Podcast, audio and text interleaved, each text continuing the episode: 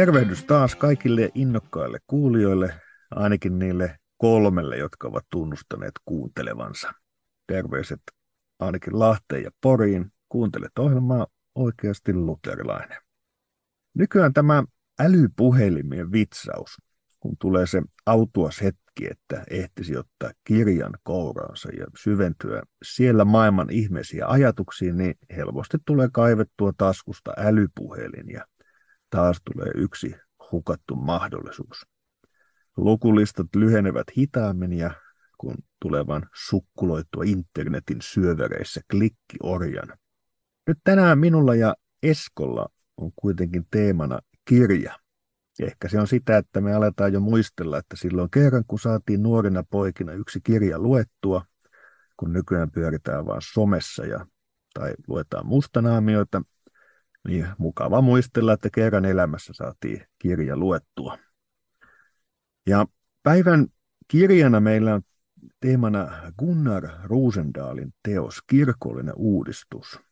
Joskin kaikille innokkaille Rosendal-faneille niitäkin löytyy ehkä ainakin yksi Perniöstä ja toinen Pihtiputalta, niin on hyvä todeta, että sen sijaan, että tätä kirjaa varsinaisesti käytäisiin kovin tarkasti läpi, niin siitä enemmänkin inspiroituneena ja vanhenevien miesten haurastuvalla muistilla muistellaan, mitä huvittaa. Näissä teemoissa kanssani, ties missä teemoissa, teologian kymppitonnin esteitä kanssani juoksee tänään jälleen pastori Esko Murto. Tervetuloa. Kiitos Joel, mukava olla täällä. Mä oon ja Lahden välissä. No niin, mahtavaa. Me tehtiin aiemmin jakso, jossa pohdittiin neljän jakson verran Benedict Option-kirjaa. Ja sitten jossakin leirinuotiolla nousi puheeksi tämä Ruusendaalin kirja, että jaa, että siitä voisi jakson tehdä, että se on sen verran inspiroinut ja möyhentynyt maata vuosien varrella. Mutta sitten kun varsinaisesti oli sovittu ja käytiin läpi, niin sanoit jotenkin niin, että onko siinä mieltä, että jos taas samat ukot puhuu vähän samanlaista teemasta, johon vastasin suunnilleen, että mitä sitä menestysreseptiä muuttamaan. Ja, ja nyt tätä, voi että maallinen menestys taitaa kiertää edelleen tämän jakson jälkeenkin, mutta kirja on ollut inspiraatioksi monille. Ja kirjan esipuheen on laatineet muun teologian lisensiaatit Simo Kiviranta ja Sakari Korpinen. Mä oon siis aikoinaan tämän isä Sakarilta saanut lahjaksi omistuskirjoituksella innostusta teologian ylioppilaalle kutsumuksessa. Terveiset vaan Lintilä. Mutta ehkä me lähdettäisiin liikkeelle siitä, että, että mikä pointti nyt tämmöistä on tutkailla ja mikä se kosketuskohta voisi olla nykykristityille tai meidän kaikille kolmelle kuuntelijalle. Niin, siis Gunnar Rusendal, joka siis on tämän kirjan kirjoittaja, niin on ruotsalainen pappi, tai oli. Nyt hän on jo riemuitsevassa seurakunnassa, ja Rusendal oli tällainen aika näkyvä ja tunnettu hahmo aikanansa. Taidettiin nimittää Fader Gunnariksi, jossain piirissä ainakin isä Gunnarista puhuttiin. Eikä Rusendalhan oli, oli tällainen ruotsalainen, häntä ehkä voitaisiin nimittää ruotsalaisen korkeakirkollisuuden, jos ei nyt suinkaan ehkä sen isäksi, mutta ainakin yhdeksi merkittäväksi vaikuttajaksi siinä. Hän vaikutti tässä sotien kahta puolta käsittääkseni. Ja tota, tämähän on tosiaan sitten käännetty suomeksi 70-luvulla, olikohan 71. Ja tämähän on vähän tämmöistä niin kirja-arkeologiaa, että et, et nyt niin kuin divarien kätköistä otetaan tämmöinen pienehkö läpyskä. Ja ihan oikea kysymys, että miksi tästä nyt tehdään podcasti. Ja voisi sanoa, että et, et, jos me tässä podcastissa vähän niin kosketellaan muutakin teemoja, niin, niin tämä Rusendalin kirja on merkittävä anti ja myös ehkä jonkinlainen läpileikkaus tai semmoinen niin hyvä summaus tämmöisestä kirko, yhdenlaisesta kirkollisen uudistamisen ohjelmasta tai näkökulmasta. Kirjahan on siis tosiaan Kyrklige Förnyelse, siis kirkollinen uudistus. Tai oikeastaan se oli kirjasarja kai käsittääkseni, josta sitten suomenkielinen laitos on lyhennetty versio. Ja, ja tota, tämä on yksi kirja, jonka itse asiassa meidän piispa Juhana Pohjala listasi äh, näissä lähetyshiippakunnan taustaa kartottavassa hienossa ja aika pitkässä esseessään tai artikkelissa, joka muuten löytyy lähetyshiippakunnan vuosikirjasta 2015. Että, että sieltä sitä voi katsoa, jos haluaa.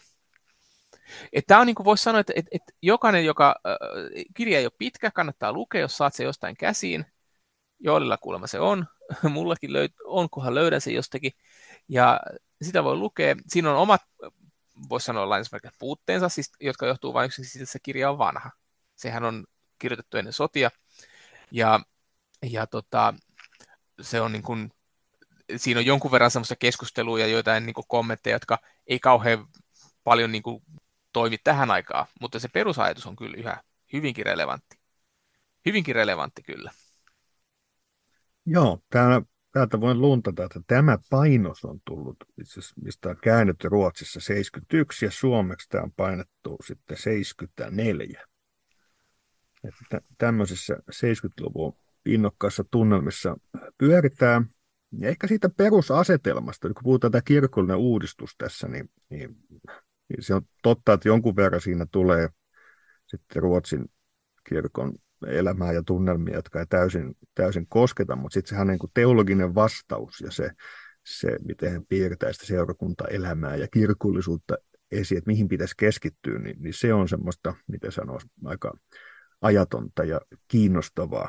Ja ehkä sitten perusasetelmassa tosiaan hän kuvaa johdannossa ajatusta, että, että kirkossa oli, oli monenlaisia vaikeuksia, ja sitten hän, hän kokee ikään kuin, että se ydin alkaa sieltä kadota ja hukkua. Ja monenlaista tulee tilalle, ja ikään kuin paljon tapahtuu. Siis on monenlaisia seurakuntailtoja, nuorisokokouksia, ompeluseuroja, lähetysiltoja, tyttö- ja poikakerhoja, nuorisokerhoja. Hän kuvaa, että kirkko alkoi esiintykään kuin paita hihasilla. Siis, että, että, siis, siis monenlaista... Epämuodollisena ja niin, siis monenlaista, lähestyttävänä, mutta jotenkin, joo. Niin, monenlaista niin kuin, oli ja tapahtui, ja en mä tiedä, musta olisi hienoa, jos lähetyshiippakunnalla voisi olla kaikkea tätä, mitä tässä, tässä kerrotaan. Ihan hirveästi vaan kuulkaa nyt ompeluseuroja siellä seurakunnassa laittamaan pystyyn, mutta se isoin pointti lieneekin siinä, että, että saako Jumalan palvelus, sana ja sakramentit olla, olla siellä ytimessä, jonka lisäksi mahdollisesti kaikki muu kristillinen elämä ja kulttuuri voi kummuta. Ja ehkä kritiikin ytimessä mä ymmärsin sen näin, että siinä on juuri siitä, että, että ikään kuin ne, mitä siellä pitäisi olla, ne häipyykin pois ja tämä kaikki muu saa sen ikään kuin varsinaisen huomioon ja silloin mennään ihan vinksalle. Mm. Ja tähän on kirjoitettu aikana, jolloin kirkolla oli vielä yhteiskunnassa, ruotsalaisessakin yhteiskunnassa paljon näkyvämpi rooli ja, ja voisi sanoa, että enemmän, en nyt sano ehkä arvovaltaa, vai pitäisikö sanoa, että enemmän niin kuin kontaktipintaa tavallisiin ihmisiin. Ja siinä on se ajattelutapa varmaankin ollut se, että kirkko, vähän tämmöinen kansankirkollinen, mikä Suomessakin oli, että kirkko muuttaa yhteiskuntaa järjestämällä kaikenlaisia juttuja, mihinkä ihmisten tulee. Mutta että se varsinainen pointsi pitäisi olla se, ei suinkaan puhtaasti tuon puoleen, mutta siis se, että kirkossa ollaan tekemisissä pyhien asioiden kanssa, että se ei ole vaan tämmöinen niin harrastuspiirien kokoelma. Mm. Mm. Eli se kysymys, että jos on seurakuntaelämä vähän nuukallaan, niin mitä sille pitäisi tehdä tai mistä lähin sitä lähdetään korjaamaan, että mikä on se tie kirkolliseen uudistukseen, mitä tietysti meidänkin maassamme nykytilanteessa monet kysyy, koetaan, että, että voisi sanoa, että hyvin samankaltaisesti monessa tilanteessa, jos nyt taas vähän huudellaan kauemmas, kun me etut kirkko elämään, niin että mitä monet sitä kuvaa, että, että hirveästi tapahtuu ja niin kuin pitkät listat erilaista työtä ja toimintaa. Ja, ja voidaan nähdä, että, että on niin kuin kauheat määrät tapahtuu ja osallistuu, mutta sitten kun katsotaan, että mikä on se Jumalan palvelukseen osallistumisprosentti, niin sitten tilanne näyttääkin hyvin toisenlaiselta. Hmm. Ja tämähän ei ole siis, ehkä mä olen aivan samaa mieltä Ruusendalin kanssa kyllä tästä näkökulmasta, mutta ehkä voidaan sanoa se, että se ei ole itsestään selvä. Siis jo se, että, että, että niin kuin kirjan nimeksi valitaan kirkollinen uudistus, niin sehän on yhdenlainen suunnanvalinta. Hmm. Et varmaan moni sydämen kristitty voisi ajatella tämmöisen niin henkilökohtaisen uudistumisen tärkeyttä. Kristityn ihmisen hengellisen uudistumisen tärkeyttä. Tai sitten puhutaan tämmöisestä niin kuin yhteiskunnallisesta uudistumisesta, ja sitä voidaan sitä ajatella joko tällä niin kuin herätyskristillisestä näkökulmasta, että, että ihmisjoukot kääntyvät Kristuksen puoleen ja sitten he, niin kuin yhteiskunta tervehtyy. Tai sitten joku tällainen niin kuin kansankirkollisempi tämmöinen yhteiskunnan kehittämishanke, jossa kirkko on yhtenä tekijänä. Mutta että Rosendalin niin kuin tähtäyspiste kääntyykin siihen, että kirkon täytyy uudistua. Täytyy tapahtua kirkollinen uudistuminen. Ja se sitten luonnollisesti säteilee toki muihinkin asioihin ja sillä lailla, mutta se, voisi sanoa, että tämä on niin kuin hyvin, hyvin, hyvin oleellinen tulokulma on, on se, että, että me puhutaan kirkon ja seurakunnan ja seurakuntaelämän uudistumisesta eräänlaisena avaimena tai porttina kristityn yksilön uudistumiseen ei niin, että me suljetaan kokonaan se, että sillä ei ole mitään väliä, mutta mut ajatuksena se, että et, et, ja tämähän niin on seurakuntakäsitystä myöskin kuvastaa, että et, et se monessa tämmöisessä niin kuin ryhmässä ajatellaan enemmän, että se peruskivijalka on niin kuin tämmöiset uskossaan palavat yksittäiset kristityt, jotka sitten liittyvät yhteen muodostaen jonkinlaisen seurakuntakokonaisuuden. Ja Rosenthal taas ottaa toisenlaisen näkökulman siihen, että se, se lähtökohta on se seurakunnan yhteinen elämä.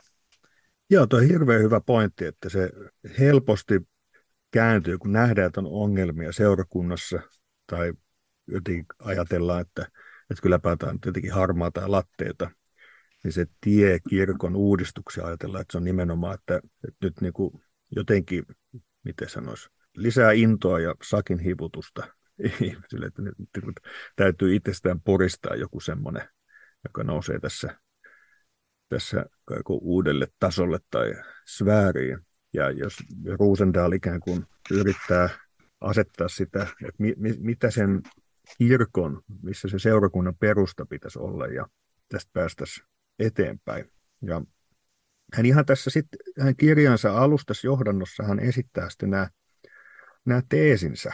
Ja hän toteaa näin, että että tuntomerkkejä tietysti eri tavoin luoteltu. Hän toteaa näin, että kirkon neljä tuntomerkkiä ovat sana, sakramentit, virka ja seurakunta. Missä sana ja sakramentit saavat antaa siunauksensa, missä virka saa vaikuttaa ja missä se aitona säilytetään, missä seurakunta rukoillen ja valvoin on koolla sanan ja sakramentin äärellä, joita pappi hoitaa. Siellä kirkollisen uudistuksen hetki on käsillä. Ei siellä, missä järki saa mestaroida ja karsia sanaa, vaan missä sana otetaan vastaan kirkon tunnustuksen mukaisena ja niin edelleen. Ja, ja tästä on sitten hän, hän laittaa nämä ikään kuin neljään kohtaa, hän, hän tiivistää tämän oman kirkollisen uudistuksen vision tai perustaa. Tässä on, on yksi tämä tunnustuksellinen, sitten on, on sakramentillinen, sitten on hierarkkinen – ja sitten on neljäksi liturginen. Ja että kaikilla alueilla täytyy tapahtua uudistumista ja sitten voidaan sanoa, että se kirkollinen uudistus koostuu siitä, että näillä alueilla tapahtuu tätä tervehtymistä ja uudistumista. Ja kun alussa viittasin haurenevan muistini kanssa, miettiä, että oliko meillä äsken esillä termi korkea kirkollisuus. Ja kun tässä puhuttiin sanasta kirkollinen, ja sitten tämmöisiä kuin teologisia käsitteitä, mitä sitten eri tavoin käytetään, niin yksi varmaan, mikä tähän liittyy Ruusendaalin visioon, voidaan puhua, että onko tämä nyt semmoista korkeakirkollista. Ja, ja nyt tämä usein sanana, miten sitä käytetään, tietysti riippuu vähän missä on, mutta se, siihen usein yhdistyy, miten se ei niin nekin positiiviset maisema tai ajatus, että jes, ilman muuta tai näin. Miten sä ajattelisit, että se liittyy tähän tai kuvaisit tätä tulokulmaa Ruusendaaliin liittyen? No jos me katsotaan Rusendalia tällä niin kuin ulkopuolisen tarkkailijan silmin ja käytetään sanoja siinä merkityksessä, kun ne yleensä on totuttu käyttämään tämmöisessä kirkkohistorian tekemisessä, niin on aivan kiistatonta, että Gunnar Rosendal on tämmöisen luterilaisen korkeakirkollisuuden yksi merkittävä hahmo. Näin se on. Ja sitten me voidaan ruveta sen jälkeen purkamaan ja perkaamaan sitä, että onko tämmöinen korkeakirkollisuudesta puhuminen nyt ehkä hyvä tai mitä me liitämme siihen, minkälaisia ajatuksia ja mielikuvia siihen liitetään. Mutta voisi sanoa, että tämmöisen niin kuin akateemisen tai, tai niin kuin tarkkaileva ja analyyttisen lähestymistavan kautta ihan selvä homma. Kunnan Ruusendal on, on korkeakirkollinen. Mutta sitten, so what? onko, se, onko se hyvä vai huono asia? Siis korkeakirkollisuus nyt kuulijalle, joka ei ole tähän termiin aikaisemmin törmännyt, niin korkeakirkollisuus suomen kielessä on vähän lainasana, koska Englannissa, siis anglikaanissa kirkossa on puhuttu kauan aikaa termeillä korkeakirkollisuus ja matalakirkollisuus, ja sitten joskus puhutaan tämmöistä laveakirkollisuudesta kanssa broad church, milloin sitten omat historiansa, mutta ehkä, ehkä yksinkertaista ei voidaan sanoa, että matalakirkollisuudeksi tämmöisessä keskustelussa sillä tarkoitetaan sellaista näkemystä seurakunnasta ja kirkollisuudesta, jossa korostuu ehkä henkilökohtaisuus, ähm, tämmöinen välitön maallikkoaktiivisuus, missä, missä ei ole niin kauhean väliä, väliä tota, liturgian suhteen esimerkiksi tai jumalanpauksen suhteen. Tämmöinen vapaamuotoisuus monessa asiassa. Ehkä voisi sanoa, että sana korostuu, opettaminen ja, ja raamatun lukeminen, henkilökohtainen raamatun lukeminen korostuu ohi, ohi muiden asioiden.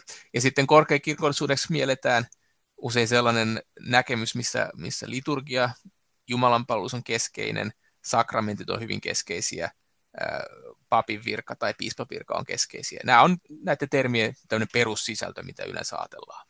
Joo, ja useinhan nämä keskustelut esiintyy monella tavalla, mutta se on, se on kiinnostava tai korkeakirkollisuuteen liittyy usein juuri se jotenkin, että, että, että me ollaan tämmöisiä matalakirkollisia vaan. Ja... Mä oon omana teologiuralla, niin mä olen kohdannut useitakin ihmisiä tai tilanteita, missä matalakirkollisuutta on pidetty esillä sellaisena hyvänä asiana, johon halutaan identifioitua. Eli me olemme matalakirkollisia tai meillä on tämmöinen matalakirkollinen liike. Se on niin kuin, siinä ei ole nähty ongelma. Mutta hyvin harvoin on kohdannut ihmisiä, jotka puhuisivat korkeakirkollisuudesta jotenkin positiivisessa sävyssä. Et melkein aina se niin kuin putkahtaa esiin negatiivisena, että tuo on nyt sellaista korkeakirkollisuutta. Tai sitten ihmiset, jotka oikeasti on korkeakirkollisia, niin usein he eivät ehkä identifioi itseensä, että minä olen nyt jotenkin korkeakirkollinen, mm. katsokaa, vaan että he, heillä sit se ei ole jotenkin niin kuin oleellinen semmoinen niin kuin korkeakirkollisuus semmoisen itsemäärittelyssä. Et melkein Joo. aina korkeakirkollisuus viittaa johonkin toiseen ihmiseen tai kirkkokuntaa, ja sitä käytetään negatiivisessa sävyssä. Hmm.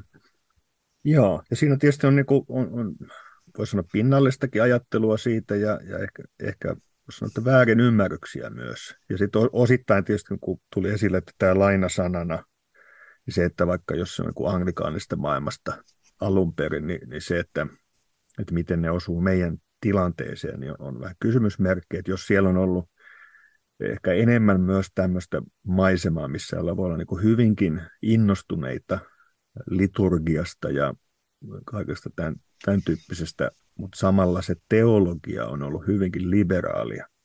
Ja tietyssä herätyskristillisessä osastossa on, sitten, on havaittu, että tähän on ihan kauhea homma tehdä, että näin voi mennä. Ja mä ajattelin, että tämä on niin yksi piirre, että samalla nähdään, että, että semmoiset että liberaalit henkilöt kirkossa, jotka niin romuttaa keskeisiä uskon kappaleita, ne samalla voi, voi ikään kuin monessa ulkonaisessa asiassa edustaa niin sanottua korkeakirkolla. Se on niin kuin yksi asia ainakin, mikä sitä leimaa. Ja toinen on varmaan sitten se, että, että näistä Ruusendaalinkin listaamista asioista, niin on, on väärin käsityksiä yhdessä tai useammassa, ei ikään kuin ymmärretä sen tärkeyttä tai, tai mikä sen pointti syvimmiltään kirkon kannalta. Siis vähän puhutaan vaikka sitten virkateologiasta. Ja se, että jos virka nähdään vain tämmöisenä jotenkin kristittyjen yleistä pappeutta jollakin tavalla rajoittavana ja rokottavana asiana kuin että se olisi Kristuksen asettama lauman huolettimisen virka heidän ruokkimisekseen niin, niin, niin siis ne maisemat on hyvin, hyvin erilaisia. Että varmaan sitten se täytyisi lähteä siitä, että yrittäisi päästä korjaamaan niin yksitellen niitä asioita, mitä tästä katsotaan, tai, tai se, että, että miten vaikka liturgia, miten se rakentuu ja mikä sen teologinen perusteajatus on. Mm, kyllä, ja siis sillä, että nimenomaan niin näitä asioita voidaan aina kuvata niin karikatyyrinomaisesti silloin, kun halutaan kritisoida, tai sitten yrittää löytää niistä se hyvä, mitä halutaan. Ja mä sanoisin tuon korkeakirkollisuusasian sillä, että usein korkeakirkollisuus ja matalakirkollisuus teemoja lähestytään, ja ei suinkaan väärin, niitä usein lähestytään tämmöisen vähän niin kuin mielipiteen tai mieltymyksen, tai tämmöisen niin kuin, ehkä kuitenkin vapaa-valintaisen kautta, että meistä tämä on parempaa kuin tämä toinen. Eli siihen liittyy tämmöinen niin kuin mielipide tai mieltymysnäkökulma. Mutta jossain määrin toki näihin matalakirkollisuus, korkeakirkollisuusasioihin myös koska nyt varsinkin luterilaisen näkökulmasta, kun asia lähestytään, niin niihin liittyy myös semmoinen tietynlainen kova ydin, että tästä ei nyt voi vaan olla montaa mieltä. Tai no, okei, okay, voi olla toki. Tietenkin kaikistahan voi olla montaa mieltä. Mutta että et, niin luterilaisuus ihan luterilaisen tunnustuksen nojalla niin kuin antaa tiettyyn suuntaan kyllä. Ja voisi sanoa, että et, et kristikunnan suuressa kuvassa, jos me zoomataan ulospäin ja katsotaan niin kuin tämmöisiä tunnustuskuntia, niin varmaankin luterilaiset kokonaisuudessaan miellettäisiin, varsinkin protestanttien parissa, hyvinkin korkeakirkollisiksi.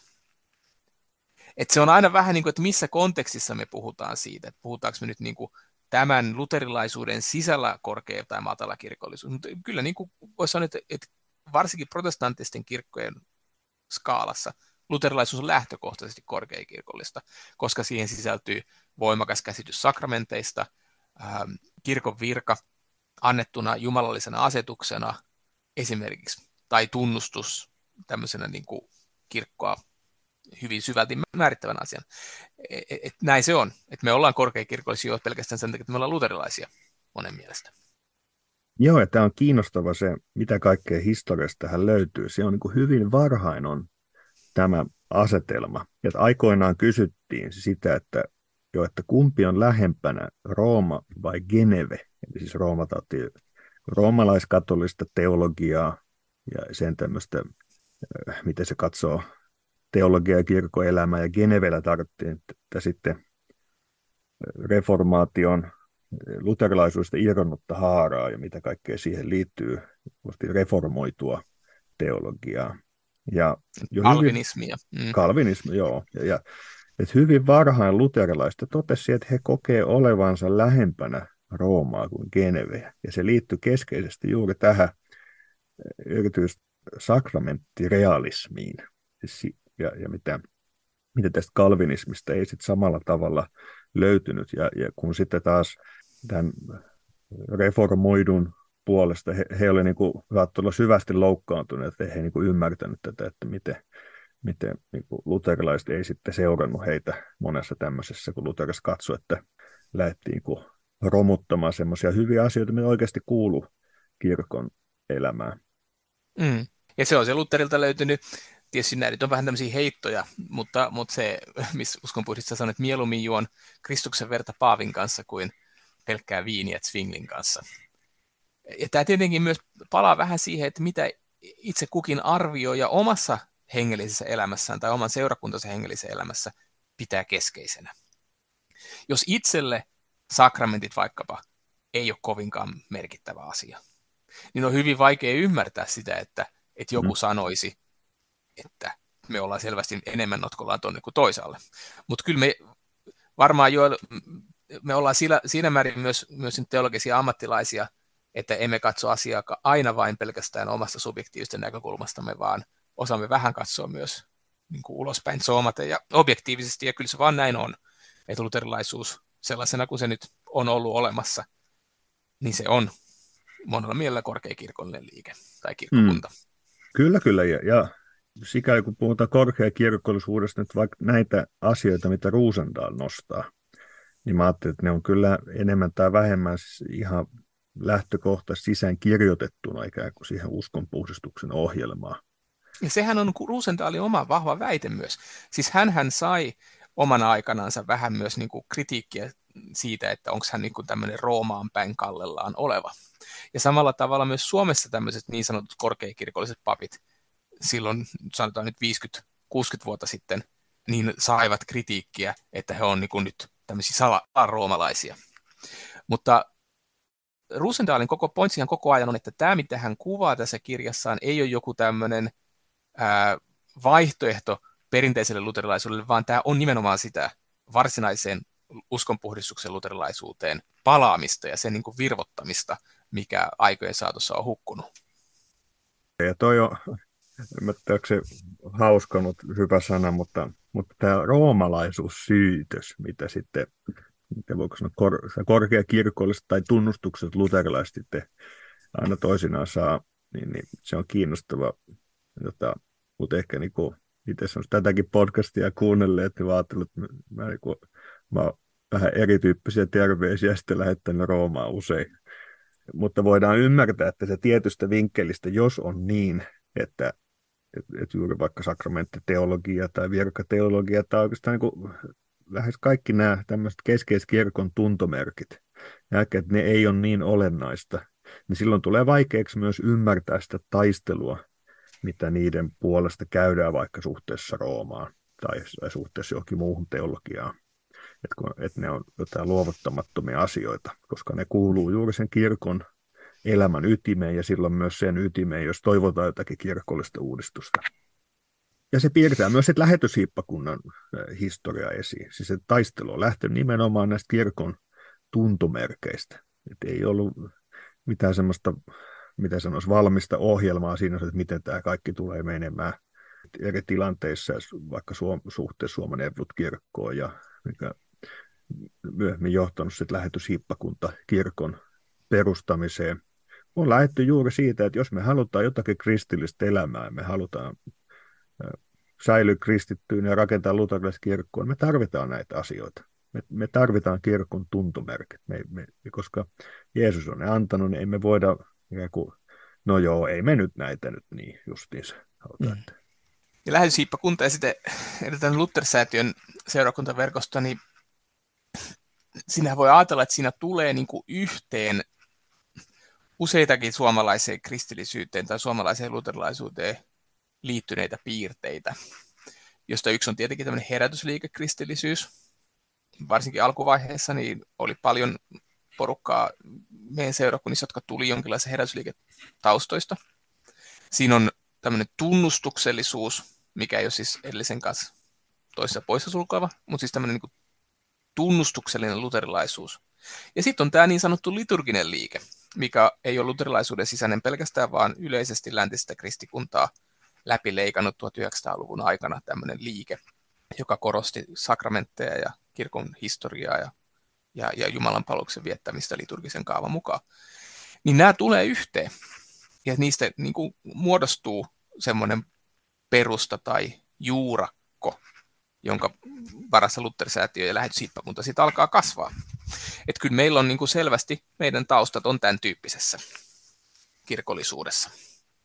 Hmm. Mutta missä määrin sä Jokke ajattelet, että et, et, onko tämä Kunnar Rusendalin kirja, jos me luetaan sitä niin kuin jonkinlaisena kuvauksena, niin onko se jotenkin ajankohtainen tai käytettävissä oleva lähetyshiippakunnan elämää ajatellen? Jos me otetaan sitä tämmöisenä, nyt, jos kuoritaan sitä pois kaikki aikasidonnainen ja laitetaan se meidän, meidän pöydälle, niin onko meillä tarvetta tämmöiseen kirkolliseen uudistukseen? Kiinnostava kysymys. Sitä voi lähteä monesta tulokulmasta. Yksi on tietysti, että, että mikä on lähetyshiippakunnan tilanne, mitä me tarvittaisiin itse ja mihin syventyä. Ja, ja sitten voidaan miettiä, että mikä on laajempi tilanne Suomen maalla. Ja, ja kun on paljon erilaisia toimijoita, jotka ei ole vaikkapa lähetyshiippakunnan yhteydessä, mutta miettii, että miten rakentaisi luterilaista kirkollisuutta tai vielä myös Suomen Evlut-kirkon sisällä kamppaileen, että, että mihin pitäisi keskittyä ja mihin, mihin perustaa.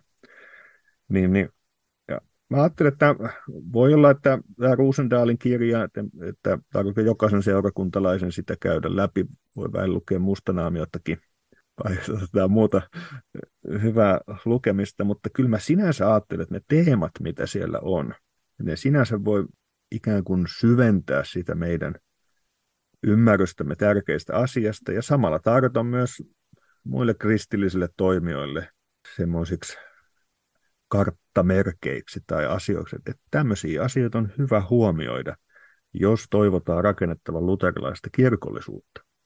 Ja, ja, ja meillekin sitten ikään kuin ähm, paremmin selittää sitä tai syventää sitä kuvaa, että, että mistä me ollaan tultu ja, ja mihin me nojataan, mitä ne asioita, jotka tähän liittyy. Ja ehkä sitä voisi katsoa siis ihan näitä, mitkä ne Roosendaalit, jos me katsotaan vaikka kohta kerrallaan, mitä hän, mitä mistä siis, josta kaikki voi käsitellä tosi paljonkin, mutta miksi ne on tärkeitä. Et niin, et jos nyt ensimmäisenä hän nostaa täällä on tämä kohta vaikka tunnustuksellinen.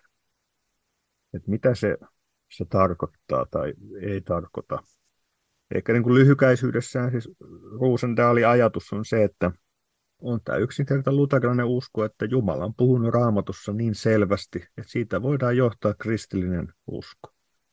Kaikkiin asioihin ei saada vastausta, mutta keskeisissä opinkohdissa me tiedetään, mitä Jumala näistä sanoo, niin että voidaan, voidaan sitä opettaa ja siihen perustaa ja elää siinä luottamuksessa. Ja, ja raamattu, se on pyhä aare, sen kanssa seurustelee ja tulee pyhitetyksi, mutta sitten hän sanoo, että, että se ei ole oppilauselmien, pykälien, kappaleiden ja sääntöjen kokoelma. Se on mm. elävä, elävä ja vaikuttava, mutta se ei ole mikään oppikirja. Ja se, että, Raamatun luonnessa on Jeesuksen Kristuksen kirja ja, ja haluaa sitä tavalla meitä, meitä koskettaa, mutta kun sen tarkoitus on erilainen kuin sitten tunnustuskirjat, jotka ne on jäsennetty kappaleisiin, artikkeleihin ja, ja mistä sitten kulloinkin tarvittavat asiat on helposti löydettävissä.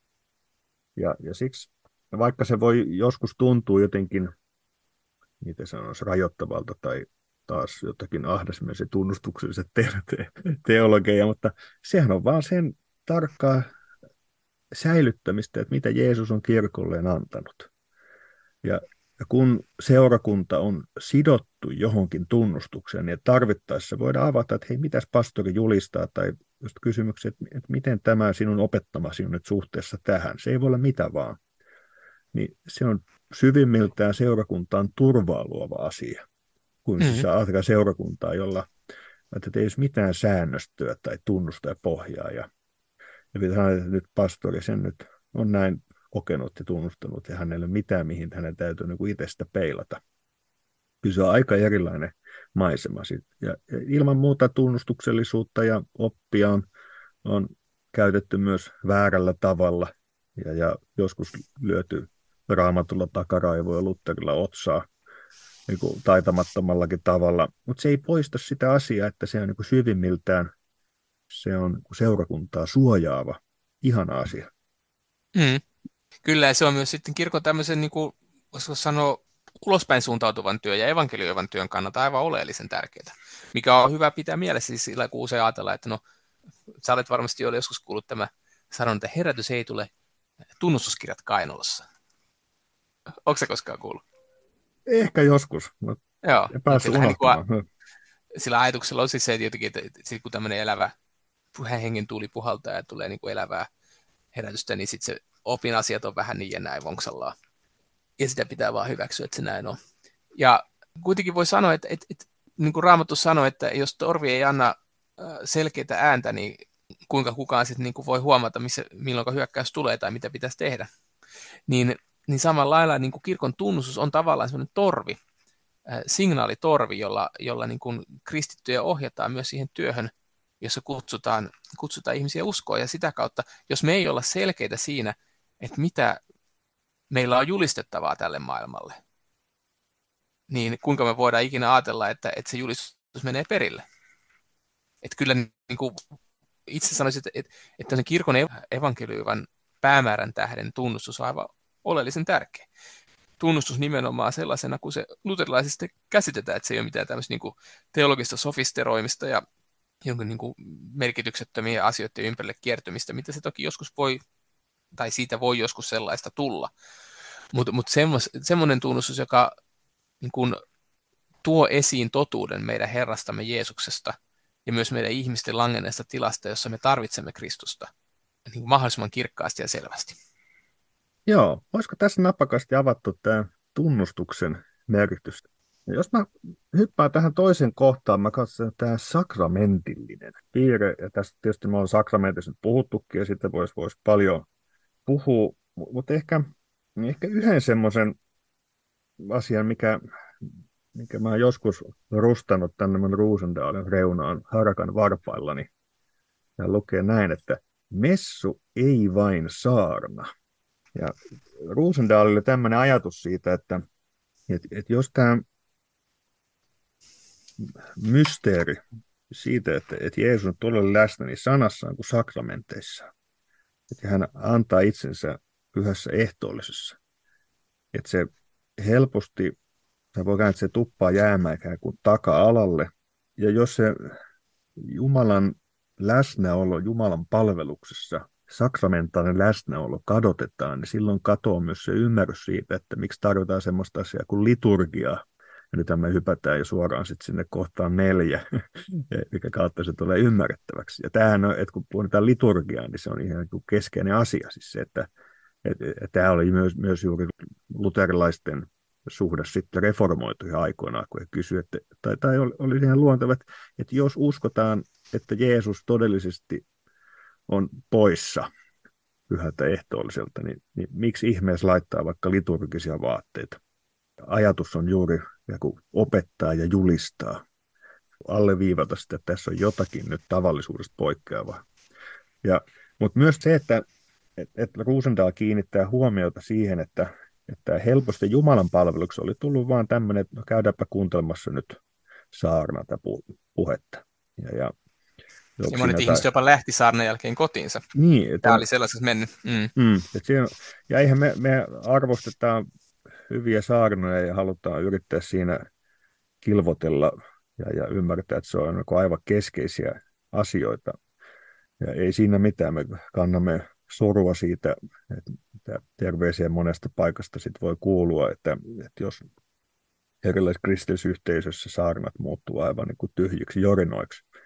Mutta samaan aikaan se huomio siitä on, on kiinnostava, että näin ei saisi kuitenkaan olla, että sen ikään kuin saarna korostuisi sillä tavalla, että kadotetaan se muu Jumalan palvelus.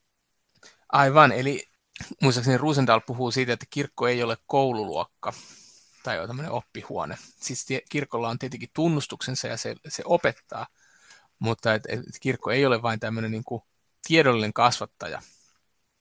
Et se on, meidän täytyy tuntea se Jumala, jota me palvomme, ja siinä mielessä opetus ja oppi on, on välttämättömän tärkeää. Mutta se ei niin kuin, tyhjene sellaisen niin kuin ihmisen mielen sisässä, että sitten kun sä oot oivaltanut oikeat asiat ja muistat ne tarpeeksi hyvin, niin, niin ikään kuin kristinusko on nyt antanut sulle sen, mitä sillä on annettavana. Vaan voidaan sanoa, että, että, että se varsinainen hengellinen elämä ja kirkollinen elämähän on, ja tämä on ehkä vähän sillä niin voisi sanoa, että nyt me mennään niin kuin vanhoihin aikoihin, ei, ei pelkästään 1800-luvulle, vaan, vaan niin kuin 2000 vuotta taaksepäin. Siis että, että se, on niin kuin, se, on, se on palvova Jumalan kanssa. Siis niin kuin temppeli on vertauskuva, mitä kirkosta käytetään Kuudessa testamentissa. Eli että, että kirkko palvoo ylistää Jumalaa. Ja miten niin kuin vaikka näitä taivaskuvauksia ilmestyskirjassa ja profeettojen kirjoissa näytetään, niin siellä on aina niin kuin tämmöinen laulu, ylistyslaulu, Jumalan palvonta tapahtuu, niin, niin kirkon pitäisi maan päällä heijastaa jotenkin edes sitä, että et se, on, se on enemmän kuin vain tällainen luentosali. Jälleen kerran saarnoja mitenkään väheksymättä. Joo, tuo oli tärkeä kuva tuo ja erottelu siihen, että mikä on ollut eri tilanteissa historiassa esillä juuri todettu tätä, että, että kirkko ei ole vain koululuokka, vaan jotakin enemmän. Ja, et, ja tässä, jos yrittää katsoa sitten eri kristillisiä tunnustuskuntia maailman, maailman äärestä, niin, niin monenlaista löytyy, ja, ja tämä on yksi semmoinen rajapinta. Sitten jos katsotaan, että monenlaisissa tiloissa seurakunnat kokoontuvat, mutta he jonkun kantavan ajatuksen, jos ei ole mahdollisuus siellä vaikuttaa, niin yrittää muokata myös niitä tiloja. Ja, ja silloin se aina se myös se ulkonainen tila jotakin usein kertoo siitä, että mitä uskotaan ja ajatellaan. Ja, niin ja luterilaiset tietysti kantavana se ajatus, että, että vaikka saarna on myös opettamista, vaikka se, vaikka se on niin lähtökohtaisesti mitä se on, sakramentaalista sanan julistusta, niin, niin, niin se niin yritetään jotenkin tehdä se kirkollinen tila pahimmassakin loukossa semmoiseksi, että se voisi julistaa tätä, että sana ja sakramentit. Siinä mm. on läsnä tämä, tämä todellisuus myös. Ja tässähän me puhutaan niin kuin hirveän sekä hengellisesti ja teologisesti, mutta myös ihan inhimillisesti tärkeästä asiasta. Siis Jeesus Kristus on lihaksi tullut Jumalan sana. Ja Raamattu puhuu siitä, että, että, että me niin kuin katselimme ja kosketimme tätä elämän sanaa. Että Raamattu samanaikaisesti ilmoittaa meille niin kuin Herramme toki niin kuin sanana, Ja se on, se on hieno ja ihmeellinen asia, että Johanneksen evankeliumi nimittää Kristusta sanaksi, siis että hän on niin logos, joka on selvästi tämmöinen niin viesti, ajatus, ymmärrys, mutta että hän on lihaksi tullut sana. Ja että häntä kosketetaan, häntä katsellaan, niin kuin jopa, että Tuomas äh, saa työntää sormensa hänen kylkihaavaansa. Eikä Jeesus on, niin kuin, Jeesus on niin kuin inhimillisessä lihaan tullut sana. Ja, ja tämänhän itse asiassa Johannes myös niin kuin kirjeissänsä sitten kuvaa, että tämä on se, voisiko sanoa se loukkaus, jota tämä maailma ja tämä maailman antikristukset nimenomaan niin kuin lähtevät kiistämään, että et, et, et, et hän ei ole lihaksi tullut.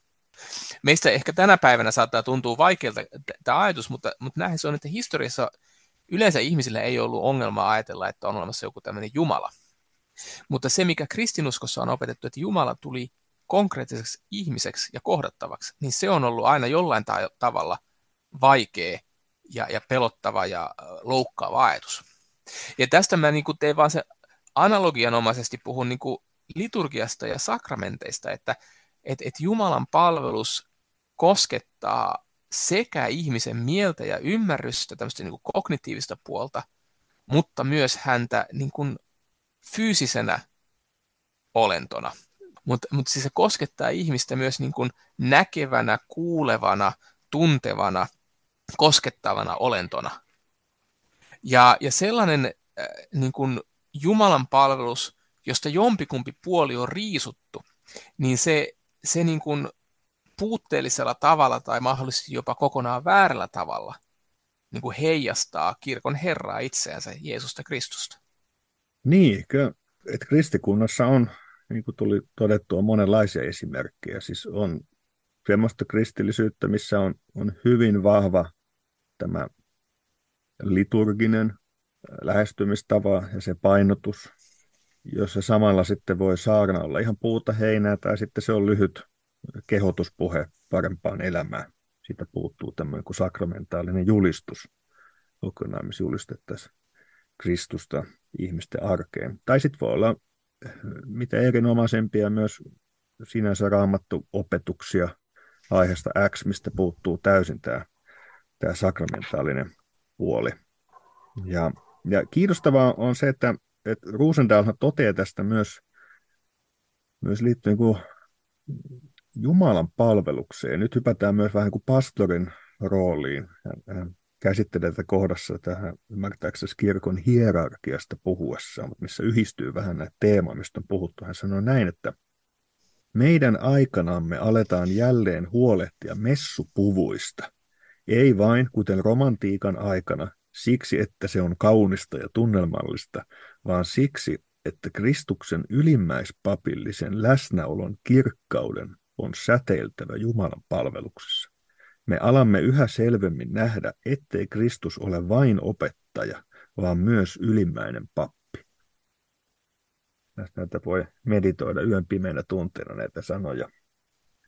Että miten myös Jumalan palvelus parhaimmillaan se teologisia taustalla ja, ja isommat ja pienemmät käytänteet yrittää avata tämän salaisuuden ja Jeesuksen eri puolia, että hän, juuri, että hän ei ole vain opettaja, vaan hän on myös tämä, että hän on meidän ylimmäinen pappimme.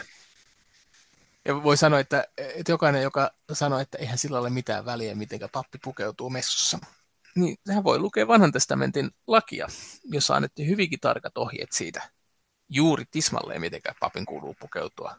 Ja se oli aika, aika voisi sanoa nyt loisteliaskin se asu. Ja tietenkään Uuden testamentin seurakunta ei ole sidottu näihin lakeihin. Mutta sellainen ajatus, mikä tietysti putkahtelee silloin tällän, että ikään kuin tämä vanhan liiton Jumalanpalvelus oli jotain huonoa. Ja sitten Jeesus vapautti meidät siitä, niin että nyt sitten meillä on, on, on, on jotenkin parempi, kun me voidaan viettää messua, jossa pappi on, on farkut jalassa ja flanellipaidassa niin, niin ei tämä ei tää pidä kutiansa, vaan siis, että uusi liitto täydentää, mutta ei, ei, niin kuin, ei vihamielisesti kumoa vanhaa liittoa, vaikka, se, vaikka tämmöisiä käskyjä ei meille sellaisena olekaan annettu. Mutta voi ajatella, että jos, jos Jumala silloin tahtoi tätä ja näki sen kallisarvoiseksi ja tärkeäksi, niin ei kai hän nyt ryhdy halveksimaan sellaista. Joo, tämä on tainnut olla mulla siinä Jumalan palvelusjaksossa aikoina esillä, mutta voi, voi sen kysymyksen aina kysyä esittää siitä, että, että kun on tämä sun kuvaama vanhan testamentin tausta, ja sitten lisäksi, kun me katsotaan vaikka ilmestyskirjan kuvauksia Jumalan palveluksesta ja, ja tulevaisista asioista ja, ja miten siellä pyhät viettävät Jumalan palvelusta, niin sielläkin toistuu suor- tietyt laulut, siellä on, on suorastaan just Jumalan palveluspuvut, siellä vaikuttaisi löytyvän tiettyä tämmöistä muotoa ja hierarkisuutta. Niin sitten jotenkin tähän kokonaisuudessa tuntuisi erikoiselta se, että sitten, että kun on tämä vanhan liiton tausta ja sitten on tämä, tämä kirkkauden näköala, niin sitten jostakin syystä Jumala olisi toivonut, että tämä aika tässä välissä olisi jotenkin niin ihan muuta. Millä olisi mitään kosketuskohtaa ja liittymipintaa sinne. Mm.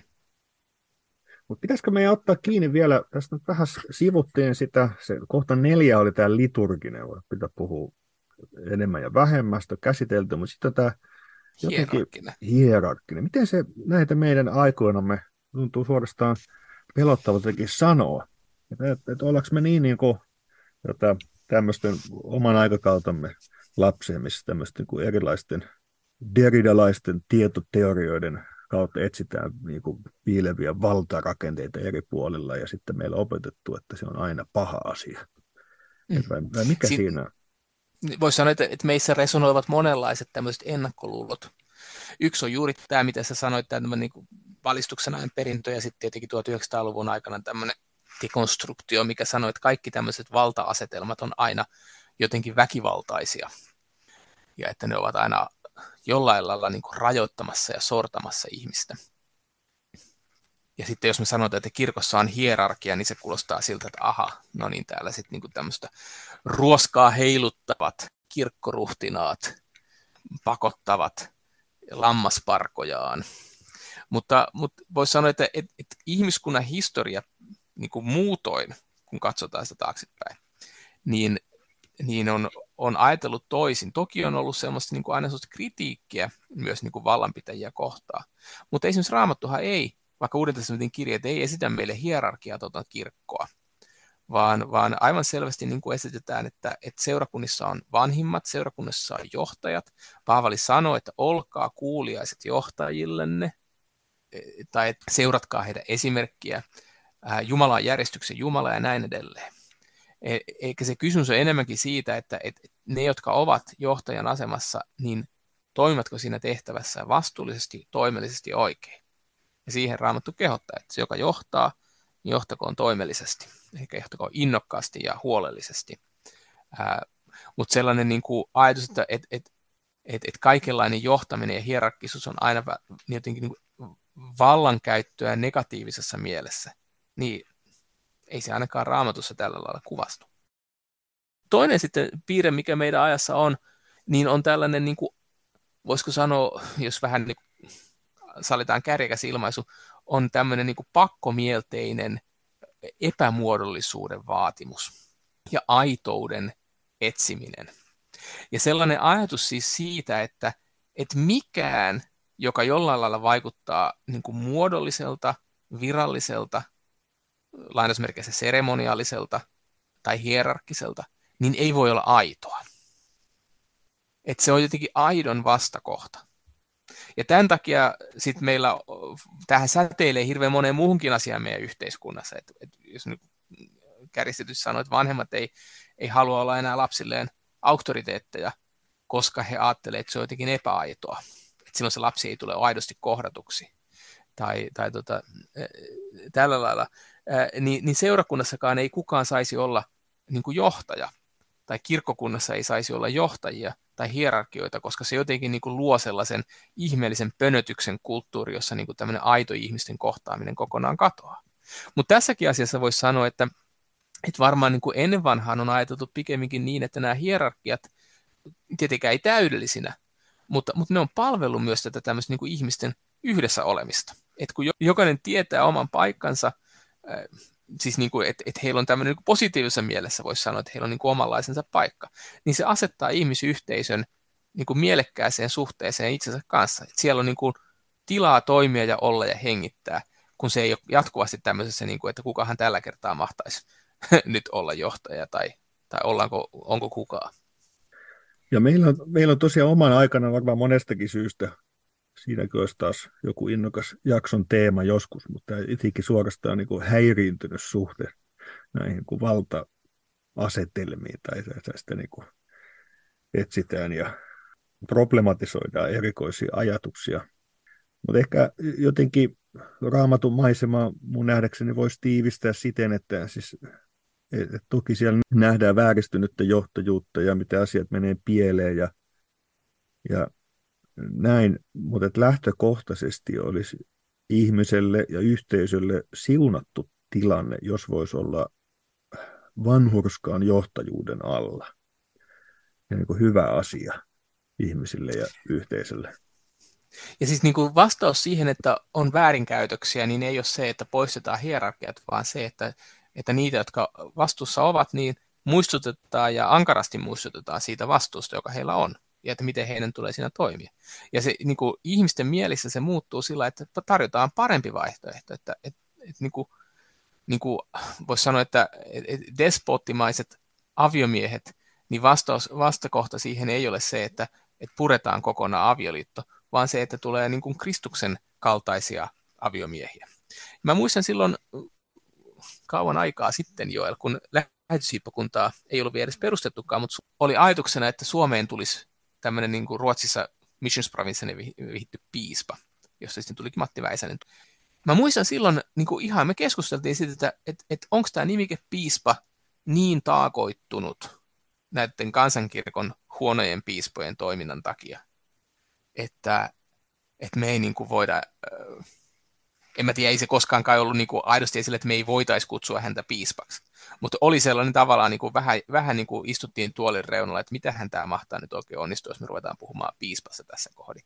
Hmm. Mutta voisi sanoa, että, että Matti Väisänen piispana ja sitten hänen jälkeensä tietenkin Risto ja, ja Juhana piispa nykyään, niin he ovat piispoina toimimalla, he ovat muuttaneet meidän käsityksemme siitä, mitä piispa tarkoittaa. Hmm. Että jos joillekin se silloin piispa oli lähestulkoon yksinomaan negatiivinen termi, niin nyt se on, ainakin mulle se on positiivinen. Mä hyvin hmm. mielelläni kutsun omaa kirkollista esimiestäni piispaksi. Joo, tuo on hieno esimerkki, koska ihan hirveän monen seurakunnassa todellisuus on ollut se, että jos on eletty esimerkiksi Suomen kirkon sisällä yritetty jotenkin tunnustuksesta elämää pitäviä ylhäällä, niin se, että on se piispan vierailu, niin se on ollut semmoinen, että kerta kaikki, että mitä tästä taas selvitään eteenpäin. Ja, ja, ja, kun sitten taas mä ajattelin, että meidän omassa kontekstissa, niin, niin välillä piispa joutuu varmaan selvittelemään myös niin kuin vaikeissa tilanteissa, mutta lähtökohtaisesti piispan vierailu on niin kuin suuri ilo. Niin.